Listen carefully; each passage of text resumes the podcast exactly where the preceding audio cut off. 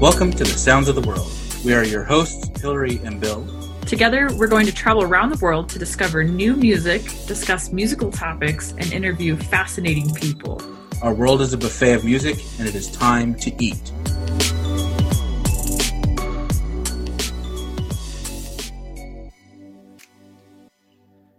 All right, welcome back, everybody, to the Sounds of the World podcast. Uh, today, we have a very special guest. She's the founder, CEO, and author of the Ultimate Music Theory series. She brings over 35 years of remarkably successful teaching experience to the development of the UMT series uh, and courses, including the Elite Educator program. She's a registered music teacher, sought after clinician, and a neurolinguistic practitioner. She served as the president of the Manitoba Registered Music Teachers Association, Canadian coordinator for the Music Link Foundation, and Manitoba coordinator for Music for Young Children, and contributed to the uh, MYC or the Music for Young Children program as a composer. Her passions for teaching excellence sets a new standard of achievement with her music theory education. Uh, please welcome to our podcast, uh, Glory Saint Germain. Woohoo! Woohoo! Thank you so much, William. Thank you so much. Thank you for being on. This is great. It's nice to be on the the flip side. Uh, I did a little thing with Glory on on one of her her uh, little uh, what is it conferences, and it was great, and I had so much fun. Yeah. Uh, so now we get to put her in the hot seat. well, you know, I was so honored to have you in our Global uh, Music Teachers Summit, and uh, you're coming up as a guest again in our Global Composers Summit, and I'm so honored and grateful to to have you join me there. So thank you for that, William. Yeah, my pleasure. So this will be great. We'll have three composers sit down and and we'll yeah. talk about education and everything. So this will be fun. Yes. So let's just start off with like our, our basic thing. Uh, just want to get to know you. So how did you get into music and how did you, you know, we'll follow that path? Yes, well, I grew up in a in a really musical family, and and it wasn't really a choice. It was, you know, you you brush your teeth and then you go practice the piano. So it was part of what I always what did, and I started teaching when I was 16, and and basically I wanted to buy a car, and it was the fastest way to make some money. So that's what I did. And as I started teaching, um, I struggled a lot with music theory. And it's kind of funny because obviously now I've written over 50 books on the topic, but back then it was a struggle. And I thought, well, if I can't find something that's going to work for me, maybe I'll just create something and I can help other people. And uh, it kind of has evolved from there. Wow, that's awesome. I love. So, what did you start teaching at age 16? Are you do you play piano or? Yes, yeah, I started teaching piano at the age of 16, and I always laugh, um, Hillary, and say I should just give them their money back because I didn't know anything. so, you know, we just we just take the money and run. And but you know what's really interesting? I have a great story to share with you. So when um, and actually, I think William, you were maybe not in that particular group, but as I was um, recording one of the summits that I just did, and I have speakers from all over the world, and some I've met before, and some I've never met until the day I'm doing the interview. Oh, and cool. so here's this young man, and his name is Michael Park, and he was chatting about composers, right? And he's a composer and he writes opera. And we were talking, uh, one of my questions was, you know, who's been the most influential person in your in your musical career? You know, I'm thinking he's gonna say his mom or dad or like whatever you might say. He said, Well, actually my first piano teacher. And I said, Well, that's kind of cool. And he said to me, oh, Would you like to know yeah. who she would you like to know who she was? And I said, Sure. He said, Well, she was from Winnipeg. And then there was awkward silence. And I said, Well, would that have been me? And he said, Yes, you were my very first piano teacher when I was three years old. And and you know, I taught him for five years and then he moved and you know, you kind of lose touch. But I think it's a very powerful thing. We don't even realize the influence that we have on those that we meet and easy and even, you know, Hillary and William as as you're just, you know, giving of your time so freely to share just these little tidbits. You just never know when it's going to be that moment that is going to turn somebody's life around and say, you know what, I was listening to this podcast and I think I'm just going to, you know, go write a piece of music or I'm going to go get it back into playing. Like you just never know, right? It's really important that we share these conversations, especially now. Oh, that's so, I love that so much. And that's such a powerful thing to think about because I, I feel like yeah, I can 100% agree with the the piano teacher being like a huge influence on you a. Because when I was growing up, I had a piano teacher that like I just didn't click with or we didn't and it mm-hmm. was like such a negative experience and I remember yes. like closing the book on music and putting that away for a while yes. like can't do this I wasn't cut out for it and then like you know discovering more in my 20s and being like okay actually I really love this I just didn't have the right teacher the teacher that I had didn't click with me as a child yes and it's you know it's it, it's interesting that you said that um, michael or, or, sorry william i'm thinking my student michael. Uh, william was was talking about you know how did i land up creating the ultimate music theory elite educator program and the certification course? And i think the pain for me was that very often so i'm also a neurolinguistic practitioner. So neurolinguistic nlp is neurolinguistic programming and neuro is how we think Mm-hmm. Linguistic is how we communicate, and programming is how we get the results that we get. Mm-hmm. And it's really important for us to understand our learning style as well as be able to understand our students' learning style. Otherwise, we're not effective educators. And exactly what you said, Hillary, I take full responsibility for my students. When you sign up with me and you're six, I will be your teacher until you get married and have kids, and then I'll be their teacher. Like that's the way that's the way I think, right? Because it's really yeah. important for us to to share that. And one of the teachers, I have a quick story to share with you. One of the teachers that's in our UMTC Elite Educator program, she called me up. She said, "Gloria, I have a story for you." I said, "Oh, I like stories." And she said, "Well, uh, she said I had this one student that I didn't really connect with, and I didn't really know why. I've been teaching him for a few years, but I always said, you know, read your music, and he always said, "Would you play that for me?" And so you are both musicians and you're both composers. So you will understand how some of us read music. That's how we play easily. We sight read and it's, it's, you know, just like our language. And others want to hear things. So she said, after taking your course, I realized that I was a visual learner and my student was an auditory learner. So we came into class and I I said to him, I'm going to play for you. And he was like so excited. He said, like, really? Because you never play for me. So oh. she just played the Addams family, you know, ba-da-da-dum, da-da-da-dum. And she said he sat down and he played it immediately. And she said, I was in complete shock. Yeah. And and she said he looked at me when he left and you know we I got out the book and we discussed it and he said that's the best piano lesson I've ever had. And she oh. said, I was just crying, saying, Oh my gosh, I had this breakthrough of like yeah. communicating. And and anyway, her young student went on to become a composer. So oh, I love it. No, that's, that's so, so, cool. Great. And that's yeah. so powerful too to to figure out those learning styles and to really yes. I mean, it's powerful for you as like a learner, but also, like I said, it's so powerful as an educator that can recognize that in you. Yes. I was in my like early twenties when I figured out I'm like, oh, I'm a visual learner. Like I have a semi photographic memory, but if you like, you know, play something for me, it's gonna go right out of my head. Like I'm very much tied to the yes the visual sides of things. But oh. Ah. yeah, and and as a teacher, when you have those moments you feel like, oh, okay, I can do this, you know, because the whole time before that, you're struggling like, what what am I doing wrong? Well, how can I fix this? There's so much I'm doing something wrong. Mm-hmm. And then mm-hmm. when you break that barrier and they connect, and then you're like, now you know what the student needs. Then you're just like on cloud nine, and you like bring on any student now. I can do it, you know. yeah, and and you're so right, William. I think it's probably one of the reasons why I created the um, UMTC Elite Educator Program, the Ultimate Music Theory Certification course, was to help teachers. You know, when you when you go into NLP training or or any kind of training for that matter, it's very time consuming and it can be very expensive. And it it took me you know years to go through the become certified. And I thought, well, if I can just break it down specifically for music teachers that'll just save you a whole lot of time and years reading you know all these books and taking all these courses. And so it's why i implemented into the program. And it's been so successful. And i know it's really helping teachers because ultimately we all need a coach right? Whether you're um, in business whether you're a composer you still need that collaboration. Yeah. Um, you know many times you want to write music by yourself and other times you just want to kind of you know share and, and collaborate. And I, I just, you know, as you were reading my bio, William, I kind of had a smile on my face because uh, when you said, you know, when you contributed uh, to the Music for Young Children program as a composer.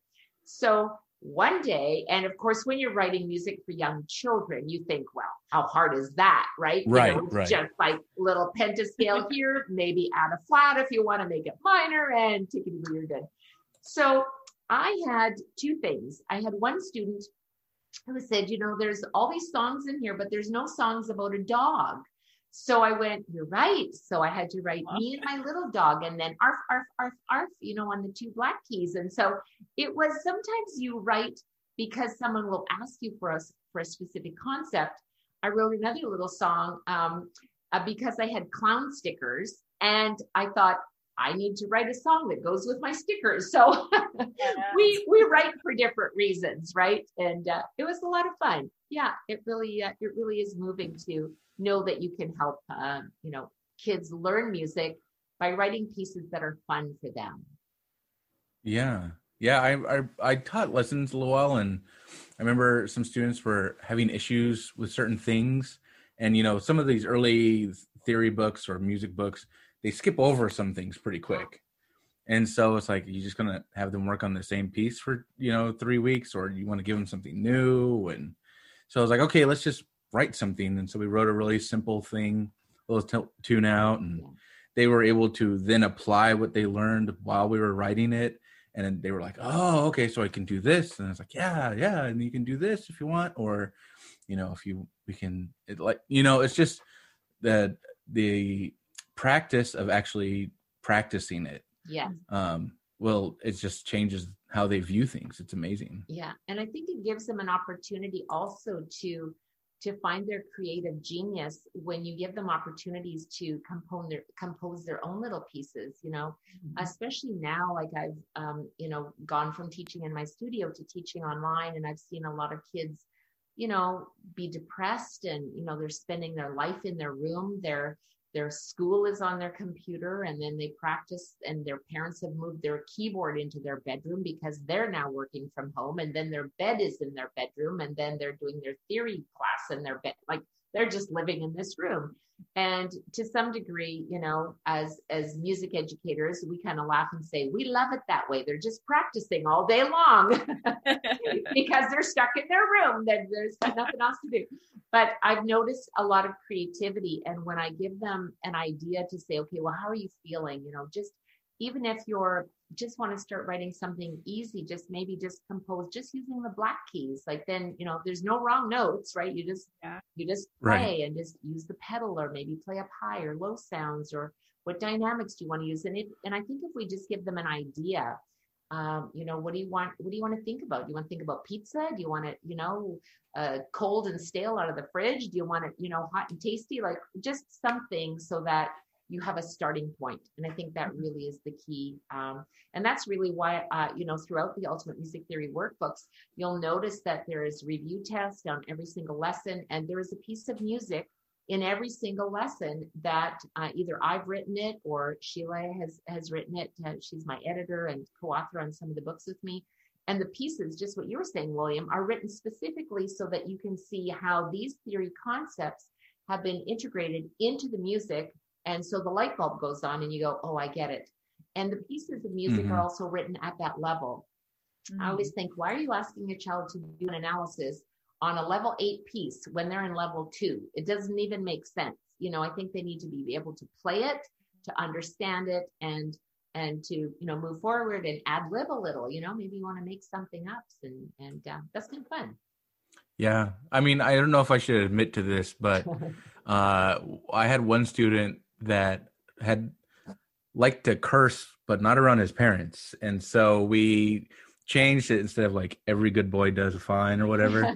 we changed it to like little curse words. I was like, okay, now create a little piece with all your new curse words and let's see what happens.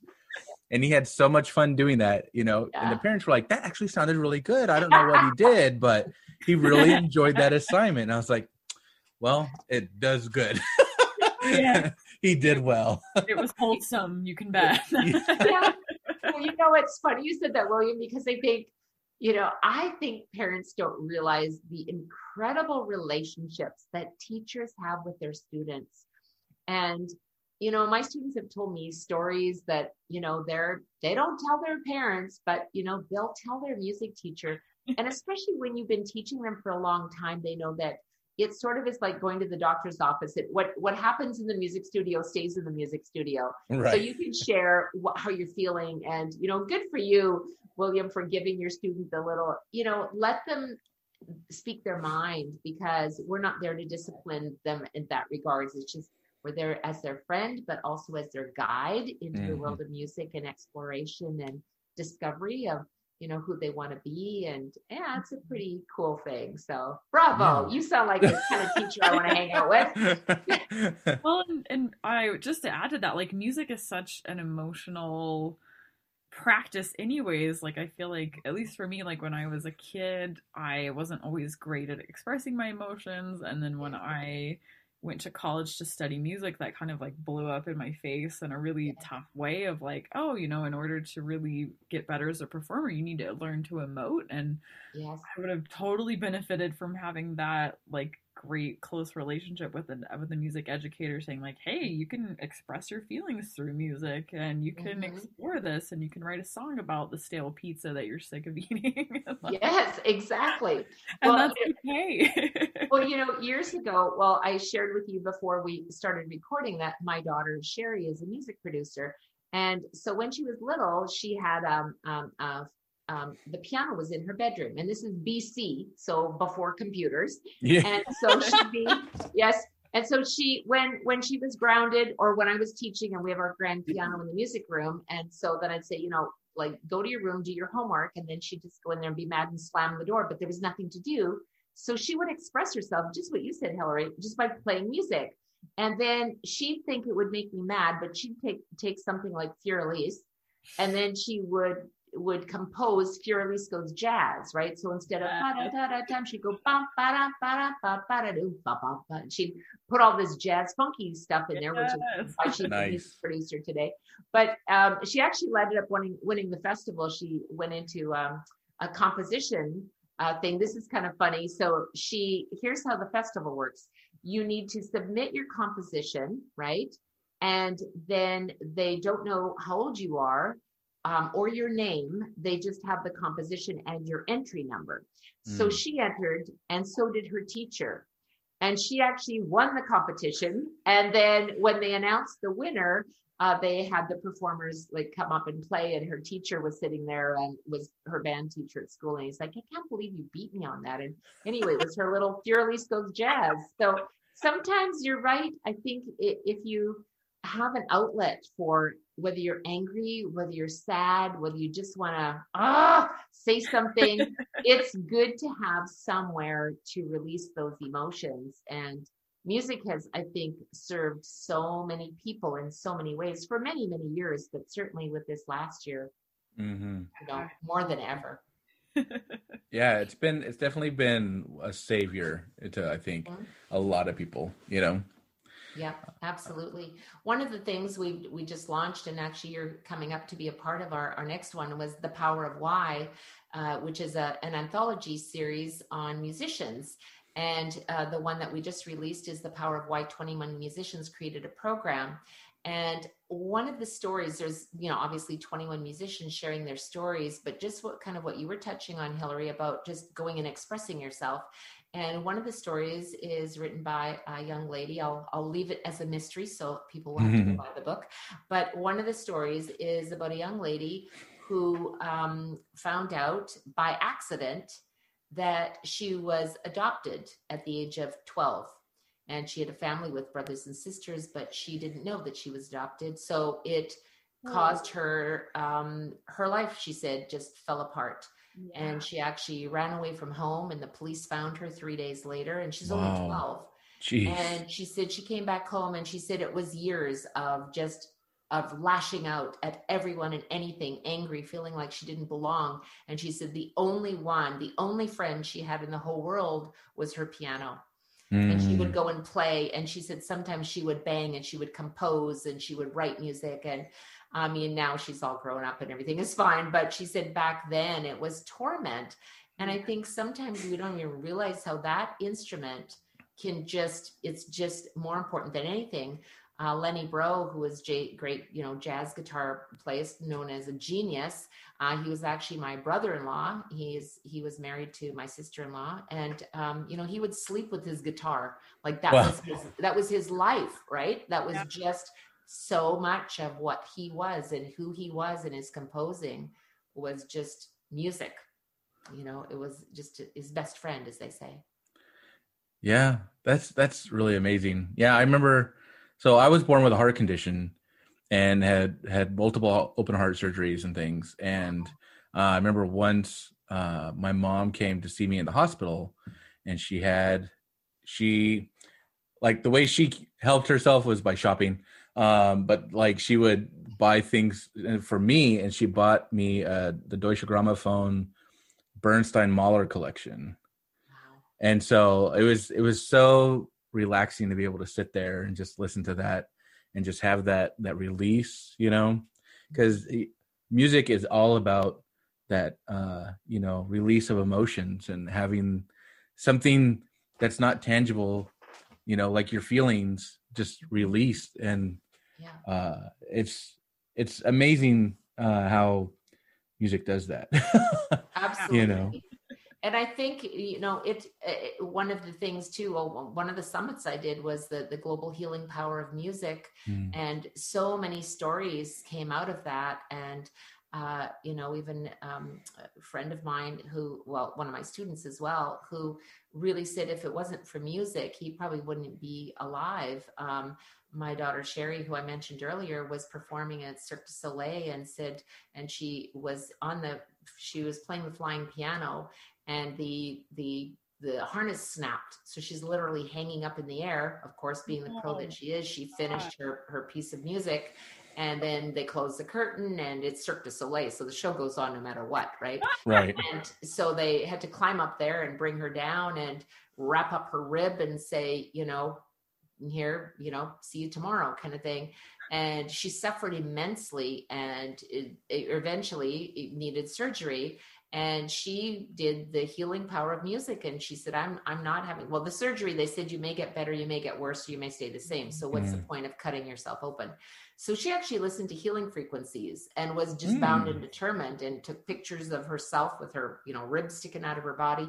And by the time it was healed and i went to the doctor with her and he said this is a miracle. And she said no she said it's music Mm. You know, like oh, this is this is the power of music, healing power of music. Full and we just, yeah, and uh, you know, I mean, there's so many stories like that, and I'm sure even William, maybe your parents didn't even realize when your or your mom in particular when she was bringing you that how impactful that would be in just calming you down and letting you know things were things were okay.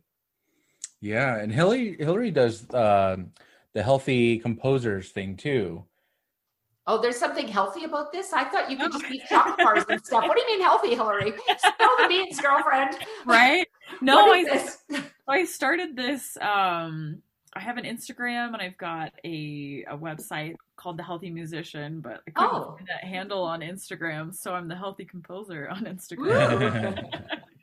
but it's kind of just this this idea of taking care of yourself and letting you know taking care of yourself allows you to be a better musician, but having yeah. music in your life allows you to take care of yourself. And it's kind of this like back and forth mm-hmm. synergy of these two things. But yeah, it really all ties in together with you know everything we've been saying like it's a great like music is such a great release funny because my oldest sister there was like two years ago i had a really you know tough transition in my life and i remember just being like man i don't feel like myself like i don't know where to go i don't know was just feeling really lost. And she was like, When was the last time you listened to like your favorite album? Do you know what your favorite album is? And I went, Oh my gosh, I haven't listened to music in like ages. I mean, I just come home from grad school from studying music composition. I was like, oh, I haven't listened.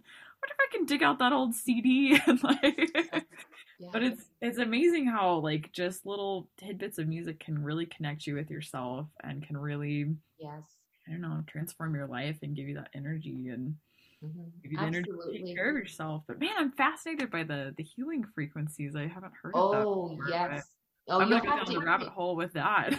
you'll have to. I'll have to connect you with Sherry. She's on Instagram as well. Um, yeah. But uh, I think it, it, she could go on and she could write an entire book on the healing. Like she's done a lot of research on that, even though she's a young little puppy, but she's, you know, she studies a lot and learns a lot and is an incredible musician. And, you know, I think too, when you, we talk about that music, it's really hard to, even if you're not so, you know, we talk about altering our state and I know for myself, when I'm going to be going on stage, I have certain songs that I listen to. I will just even tell you what they are. I'll just admit it.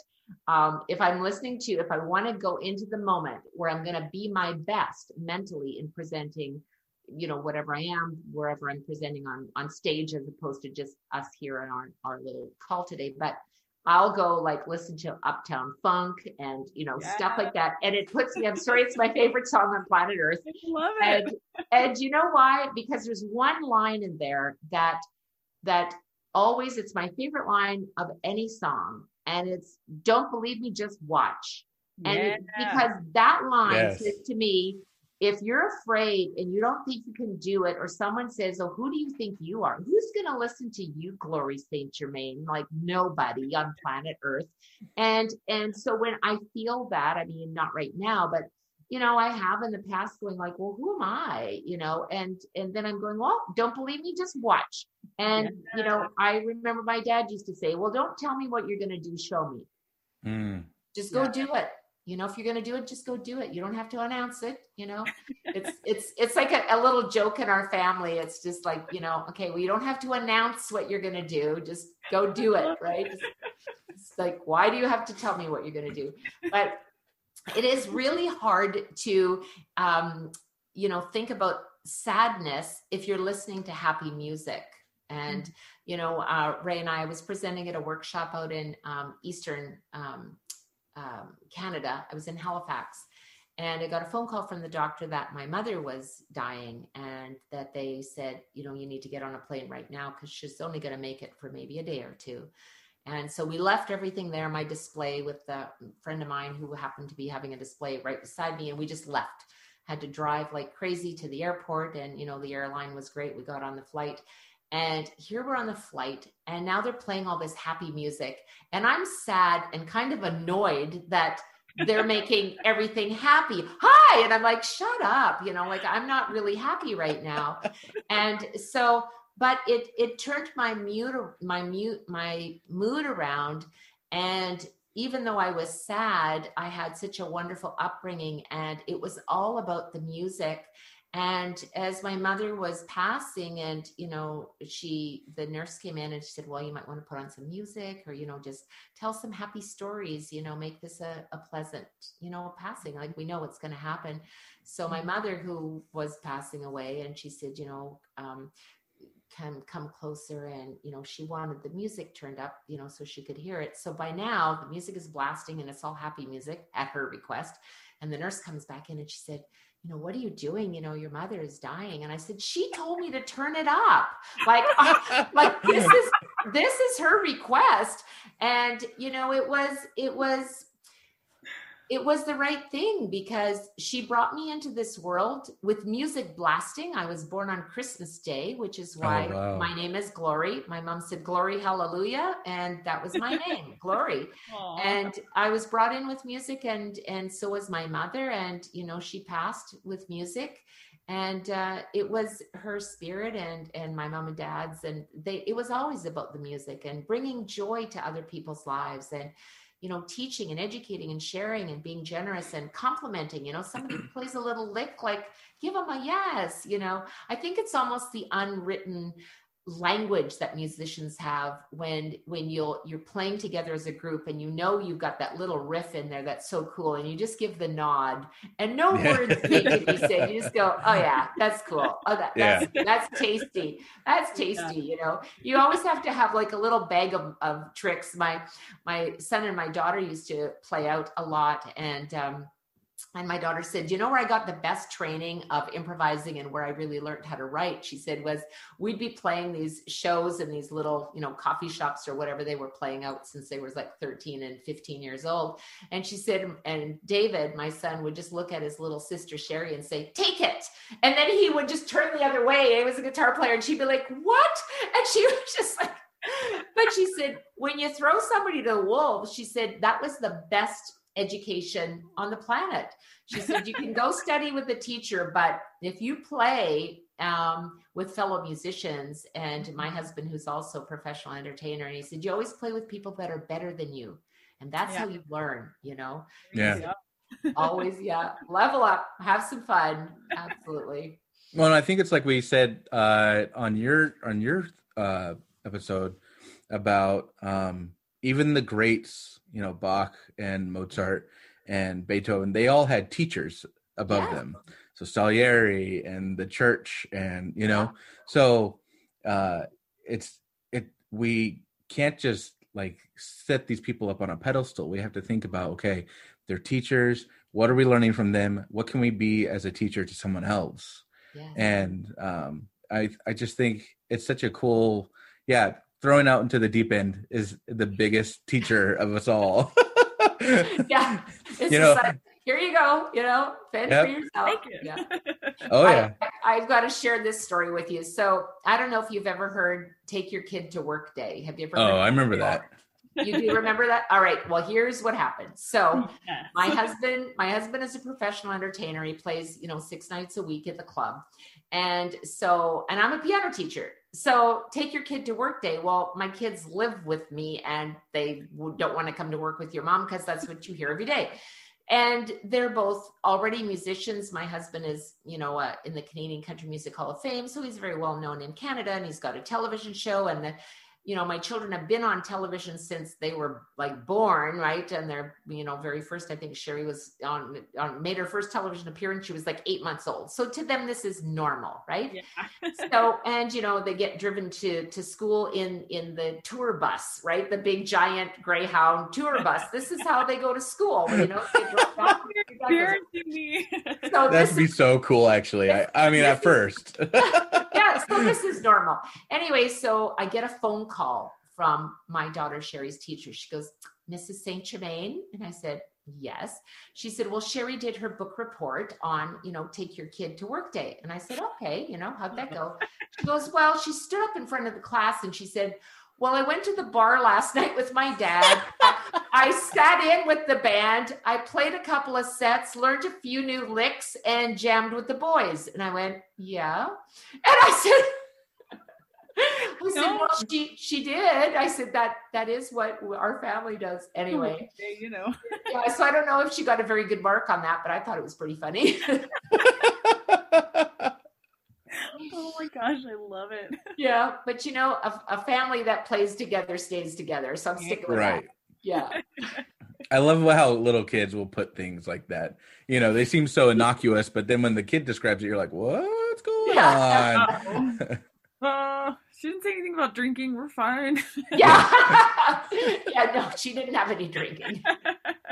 She'd have a cigarette dangling out of her lips while she was jamming out on the keyboard. yeah. Yeah. Uh, but you oh know, it, it's it's still pretty fun. And uh and I think music has really well, obviously always been a part of our our family.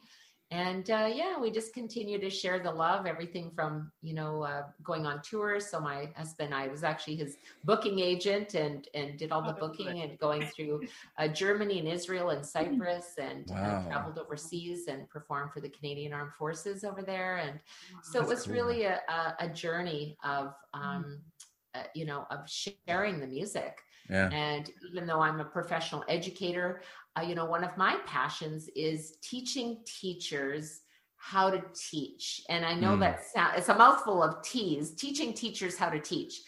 However, when we think about our our teaching, like how do you actually learn how to teach? For myself, right. I just I just started. I was 16 years old. I already had my grade eight. I was already at that level where I, you know, had the education, or so I thought.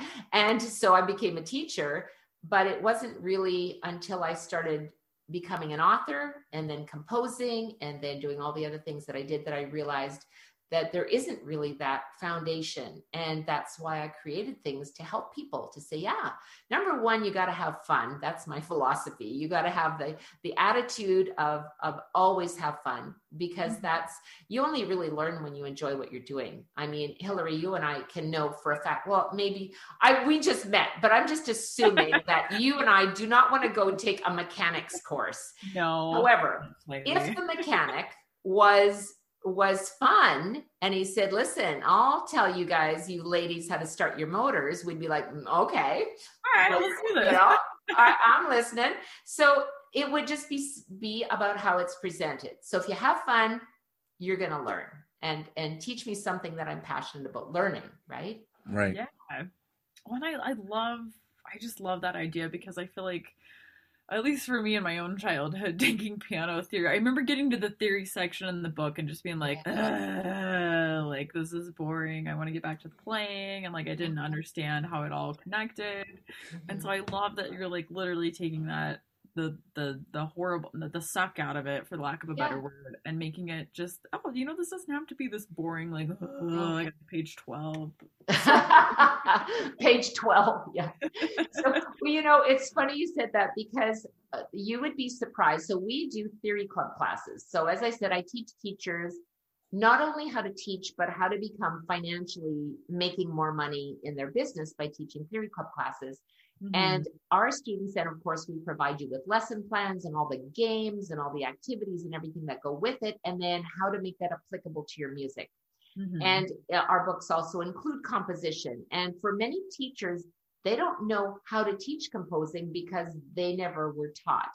So again, that's one thing that we're going to facilitate. And I'm going to give you just the little baby steps you can start composing when you're like just three, four years old. Like here's the little steps you can do with your kids theory club classes, kids love coming to theory club classes. And I also did, I'm a researcher as well, researched the cooperative learning theory, which really is about how do you learn faster? And the fastest way to learn is in a group of like four to six. That's kind of the magic number. And and hmm. this is actually, yeah, it's called the cooperative learning theory. It comes out of the University of Minnesota.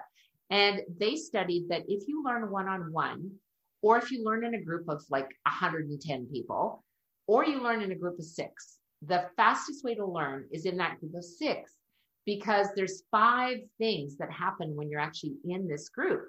And it is really laying the foundation. It's about relationships. It's about supporting each other. You know, if the three of us were going to be in a group, I would want um, Hillary, I'll pretend you're the drummer. I want you to be the best drummer on the planet. William's gonna gonna take us out on keys and I'll be the guitar player. So we all want each other to be the best that we can be as a group and we support each other. But we also learn about our differences that maybe William likes to do things this way and you know Hillary you want to do it this way. So we respect that and we work yeah. together as a team. So there's a lot of really important things. And I was just actually teaching my class tonight before I came into the podcast with you and my theory club class, they've been together for seven years.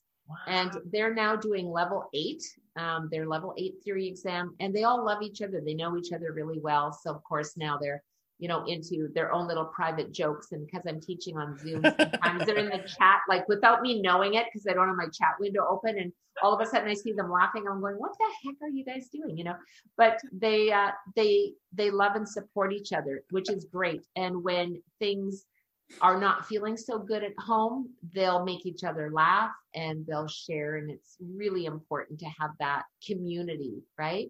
And that's what music is. I mean, I don't mm-hmm. think anyone on the planet that just practices by themselves and plays in their room by themselves and doesn't ever you know get out I, I don't think that's i don't think really think that's a thing like it you know, really sustainable. No, I to do that, and I'm like, if I don't right. have a reason to be practicing, or you know, I studied voice, I'm like, if I don't have a, a recital coming up, like, yeah, do it. Yeah, and you want to share it. But if I have right? a community choir, then yeah, I've got to. Yeah. Oh, absolutely. And it's like if I have people counting on me, then I'll I'll show up. yeah, for sure. Well, it's fun, right? We like to do that. But yeah. I love, I just love that you have that sense of community built in. And I just, you know, I've noticed as we were getting to chat, and I've, I've just really enjoyed this chat, but hearing like just how, I don't know if it's, uh, easy for you You make it sound easy. So I don't know if this is something that was easy for you, but just your belief in music and your belief in yourself as you're playing music, and you just ooze this like wonderful, amazing confidence with that. And I can only imagine that your students are picking that up as they're going along the way. And I just think that's such a really amazing, powerful thing because I feel like a huge part of being a musician is finding that confidence and that community of support and finding that, you know, courage to get up and play and sing and do all the scary things musicians do. But ah, just tip my hat to you for this community you're creating and this program that you have that has that encompasses all of these amazing things that musicians definitely need. I mean, we need that support, we need that community, we need that belief in ourselves to to show up to play. So yeah, it's really cool. yeah, thank you. Yeah. I think you know one of the things you said, uh, Hillary, and I think it's why we created our Ultimate Music Theory um, teachers membership is that so often we as teachers you know we have we build our community of students right and we support them and we do recitals and you know all these things and yet as teachers sometimes we feel really isolated like mm-hmm. we don't really have anyone that gets us we don't feel and and you know i'm a coach right so i'm within the ultimate music theory membership i am i do weekly coaching calls with uh, the members that are in our UMTC Elite Educator program and I love coaching. It's one of my favorite things to do is being a teacher's coach. And I was, when I started coaching, and of course, this is many years ago, I found I was surprised at how many teachers that have, you know, more letters behind their name than I do did not feel confident as like really speaking yet they were they liked their job and they were good at teaching but they didn't have that level of confidence or wow it was that imposter syndrome, right? Yeah. I'm not good enough. Mm-hmm. Or when we talk about increasing our rates, oh, no one, if I had a nickel for every time I heard this, oh, they won't play, they won't pay that much for lessons in my area. I'm like, that's what was those little words you could use? Be something, you know, baloney. Yeah. um, believe me, yeah, it's not happening. Believe me, people will, and and they don't find self worth in in what they're able to charge so in the coaching calls we really dig deep into mindset strategies and tools and those are what i facilitate um, and as a matter of fact we have a master class coming up it's a free master class and anyone can jump in if they'd like to it's three days and i talk about mindset and strategies and tools and how we can actually shift from a fixed mindset to a growth mindset Mm-hmm. and what are the strategies that we need and what are strategies anyway and you know there's a lot of business strategies there's marketing strategies so you have to know this you're a business yeah. and so often teachers say i'm just a piano teacher which drives me insane mm-hmm. I said no you're not you are a business owner that facilitates teaching and you yeah. happen to teach the instrument of piano so there's a lot there and i think that building the community is really the key for educators to be listening to podcasts like this, to be, you know, attending summits, to, you know, take a course, whatever you might be, but always NEPD, never ending professional development. That is my, yes. my little tagline. I NEPD. Knew, I knew I liked you. yeah. Just keep going. Well, that's so. I mean, I'm a coach as well, and I'm just like, I'm just eating up everything you're saying because I'm like, yes, like you have to. I mean, that's something that I I graduated with my master's with, and I had no idea how to be an entrepreneur and how to sell myself and how to market myself. Yeah. Bill is fantastic at this. That's how he has this podcast.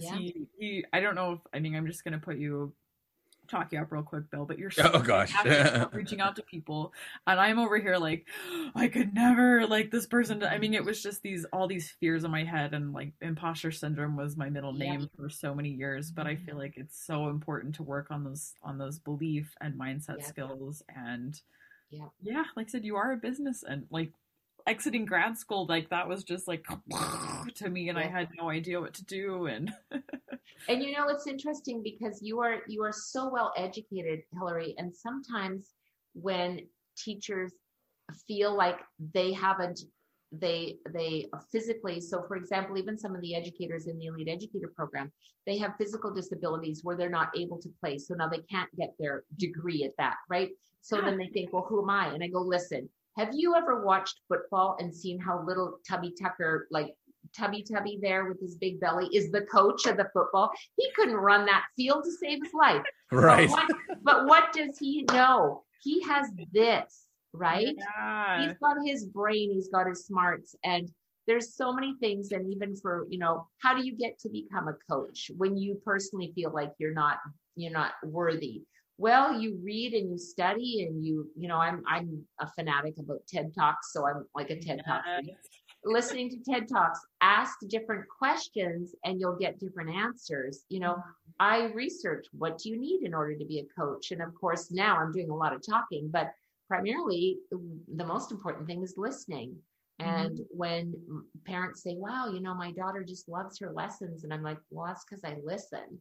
Yeah. You know, maybe as a parent, and I'm kind of picking on parents right now, but if there's any parents listening to this the one the one thing i can tell you is you need to listen and just be quiet and let your children speak because the reason i have the amazing relationship that i have with my own children is they have taught me the value of listening Mm. and mm, you know my daughter in particular she shared so much with me and we have an amazing relationship. And oftentimes i just listen. She's taught me a lot about you know healing frequencies and all these other things. And i mean you can imagine going from playing the biggest stage in the world at the Aria hotel in las vegas the highs that you feel when there's 3000 people two shows a night applauding standing ovations and then you come back to your room and it's just nothing it's an Mhm. emotional roller coaster you know my husband's experienced it as well like as musicians you have to just maintain this um, mindset of of what lights you up and it's it's just an interesting emotional road i think like no other you know you can go work at walmart but you don't get that high and that low because Yeah. you a, because you work in the three o'clock shift you know what i mean Right, right. maybe they do i don't know Well, it's like even after you have a piece premiered, you know, uh, you're like, oh, yes, this is exactly what I want to do with my life. I want to yes be performed everywhere, write more music, and Mm-hmm. you're like, you know, like after my recital for my PhD, uh, went out with some friends and we went out to a bar and we are buying drinks and things and we're just like celebrating. And then, like a few days later, I was like, okay, so what's next? And I was like, I don't have another performance lined up. I don't have any more commissions. I don't know what to do yep. what you know what's going to happen. And and then you like panic a little bit and then you feel like depressed yes. and and then the next thing you know very. you get like a whole bunch of rejections from yeah. uh, competitions and then something comes through and you're like back on that high again. Yeah. And you try to ride that for a little bit but then like time takes over or a pandemic is what happened to me yeah. you know? Yes. and uh it's just you're it's such a, a tumultuous life you Yeah, know? it uh, yeah. that Well- I, I i was like i need to sign up for this class and find that easy balance so i can keep my mind straight. Well, that- that's kind of why I I dived in and started the Healthy Composer. Was like I you know I finished grad school just on the biggest high of my life. I studied abroad in England, and it was just that you know in, in a truly incredible time in my life. And then I moved home to Silver Star, Montana, which population like nobody. Like I went from living in a city of five million people in Birmingham, England, to yeah Olson's cow got out. like, that's our like, what's the news? Olson's cow got out, yeah. and it was well, the low was so low, but I I learned some tools. I did so much personal development and really got Mhm. into wellness and taking care of myself, and that was able to help regulate my Yeah. emotions and get me into coaching and doing other. yeah things. But- and you know i think there is a distinct difference between between teachers and and the performing artist Mhm. you know for teachers we make a steady income where you know we work these these hours and we set that and we can increase our fees but we're kind of limited. We're here. Mhm. and then and i speak i speak you know because I, I have experienced all of this. As a teacher that's what i do. And of course i'm a business owner and a publisher and you know the rest of it. But then as the wife of an entertainer who's you know traveled the globe had national television shows for many many many years played regularly in the bars. I've seen the highs and lows of all these shows and fairs and playing concerts and you know with Sherry playing in Tomorrowland like a hundred thousand people, a hundred thousand hmm. people standing there cheering while you're on this gigantic stage. You know, she was with the Steve Aoki and doing all this EDM music and you know performing at NAMM and you know highs, highs, highs, and then exactly what you said William. I don't know. You're calling him Bill, but I call him William. So that's fine. Either fine. either one, Mr. Montgomery. So either either way, there's this this this crash, and so I think the healthy musician is like, how do you find balance with that? You mm-hmm. know I, I, remember sherry calling me. She said do i have an opportunity to to write a song in the movie magic mike? I don't know if you've seen it or not but yeah. okay well sherry's song is in there. And so she's uh, and she's written for kate hudson and something borrowed and or something yeah i think it's called something borrowed. Anyway so she's at a party and she said i just got this call and they said to her we need a tune for the movie magic mike and we need it tomorrow. So you've got you know, literally 14 hours to write, produce, sing, and she does all the music. So she does literally plays all the instruments, does all production, and it mm-hmm. and there's no guarantee that they're going to pick your song. Right. Oh my god. Right. You are just one of the people. So she left the party because she called me. She goes, "I'm going to do this." So she left the party and she ran, went home, and she, you know, compose this piece. Now, like all composers, she is like a million tracks because she's always writing. Oh, so oh, yeah. she's writing for film. They'll send her a little Christmas thing and she'll see the snow falling and then she'll say, okay, I've got this and this and this. And you know puts the pieces together. Anyway so she did get it and um, called me when when they said yes. And then i happened to be in vegas. And so we went to the opening of magic mike. And i told my husband yeah i gotta go see the movie three times. I'm so sorry. I mean it's for research and, and, and i was like the only person sitting in wa- watching the credits right? Just because i wanted to see her name go by right and people are like, come on, you know, the next show is starting. We're trying to clean up the popcorn. I go, just a minute, just a minute. I'm watching the credits. Yeah, it's good. They turn up the inside lights really bright so you can not see the screen. Yeah, you're ruining it. Yeah. it's on there. Just give me five seconds. yeah, pretty funny. Yeah, so funny. But yeah, so that is that is I I think it's been really an interesting conversation. We've started with the little 6-year-old, right, composing on the two black keys to the musician that's going high and low. And that really is the life of a musician. Very you know? true. Very yeah. True. you've got you've got to learn and then you've got to enjoy the ride. Um, and and always surround yourself with with a network of positive people mm-hmm. that um, that can hold you up and understand uh, the mindset of what you're going through you know whether you're a teacher whether you're a, a performing artist. In my mind they're two completely different things because i live with both of them. Right. And, and so there is there is that balance. And um and sometimes you're making a lot of money and sometimes you're not so you got to plan accordingly. Teachers kind of just go steady, right? But it's the musicians that you know you get those tracks and and uh, you hit number one and you know you're raking it in and and then uh, you don't. yeah. yeah, but I think yeah. it's the passion you're born with. It's just not going to go away anytime soon. You know. Oh yeah. Oh yeah. yeah. I think just like really good teachers, it's just something that they're born into doing, and you know those are the ones that really speak out and they uh you know my my piano teacher before i went to college he was just amazing and born to be a teacher. He was a wonderful performer you know in his own right but when it came to teaching i learned mo- so much from him. And uh it's you know there's those people out there so. Mm-hmm.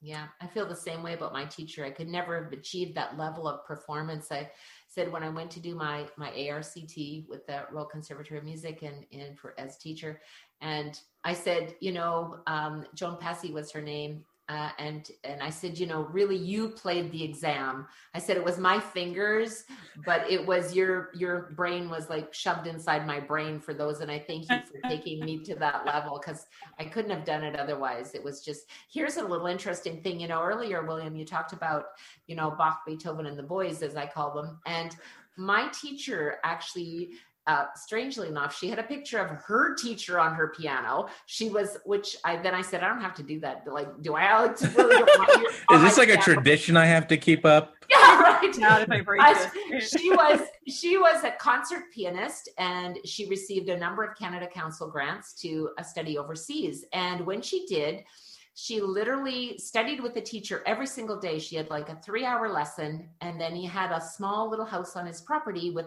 with a piano in it where she would have to go and practice for eight hours and then come back. And so you know because she's this concert pianist at this level. Anyway she went back and researched like where did her teacher study who then all the way back to bach so wow. she came down all the way from that those lessons because she kind of mapped it out. So it's pretty cool. And she said, and that's why I have a picture of my teacher there because I know the genealogy mm. of where she studied from.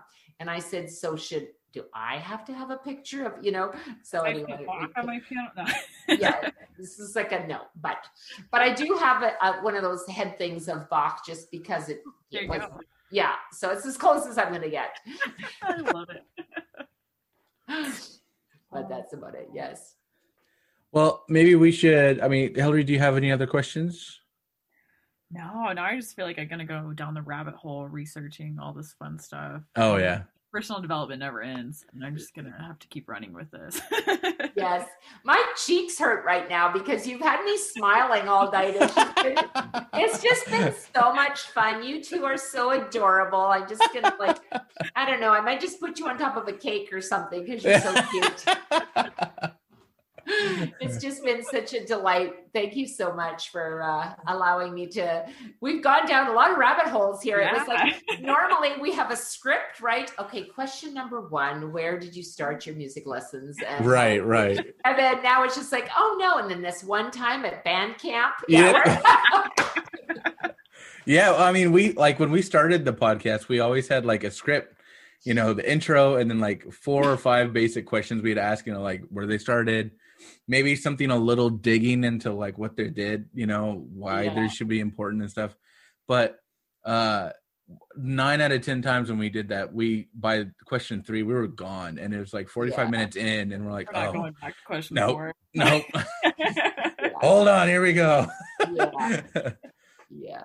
So, uh, well, Glory, this has been amazing and so fun and so so educational and uh, uplifting. It's been amazing. Thank you so much for being here.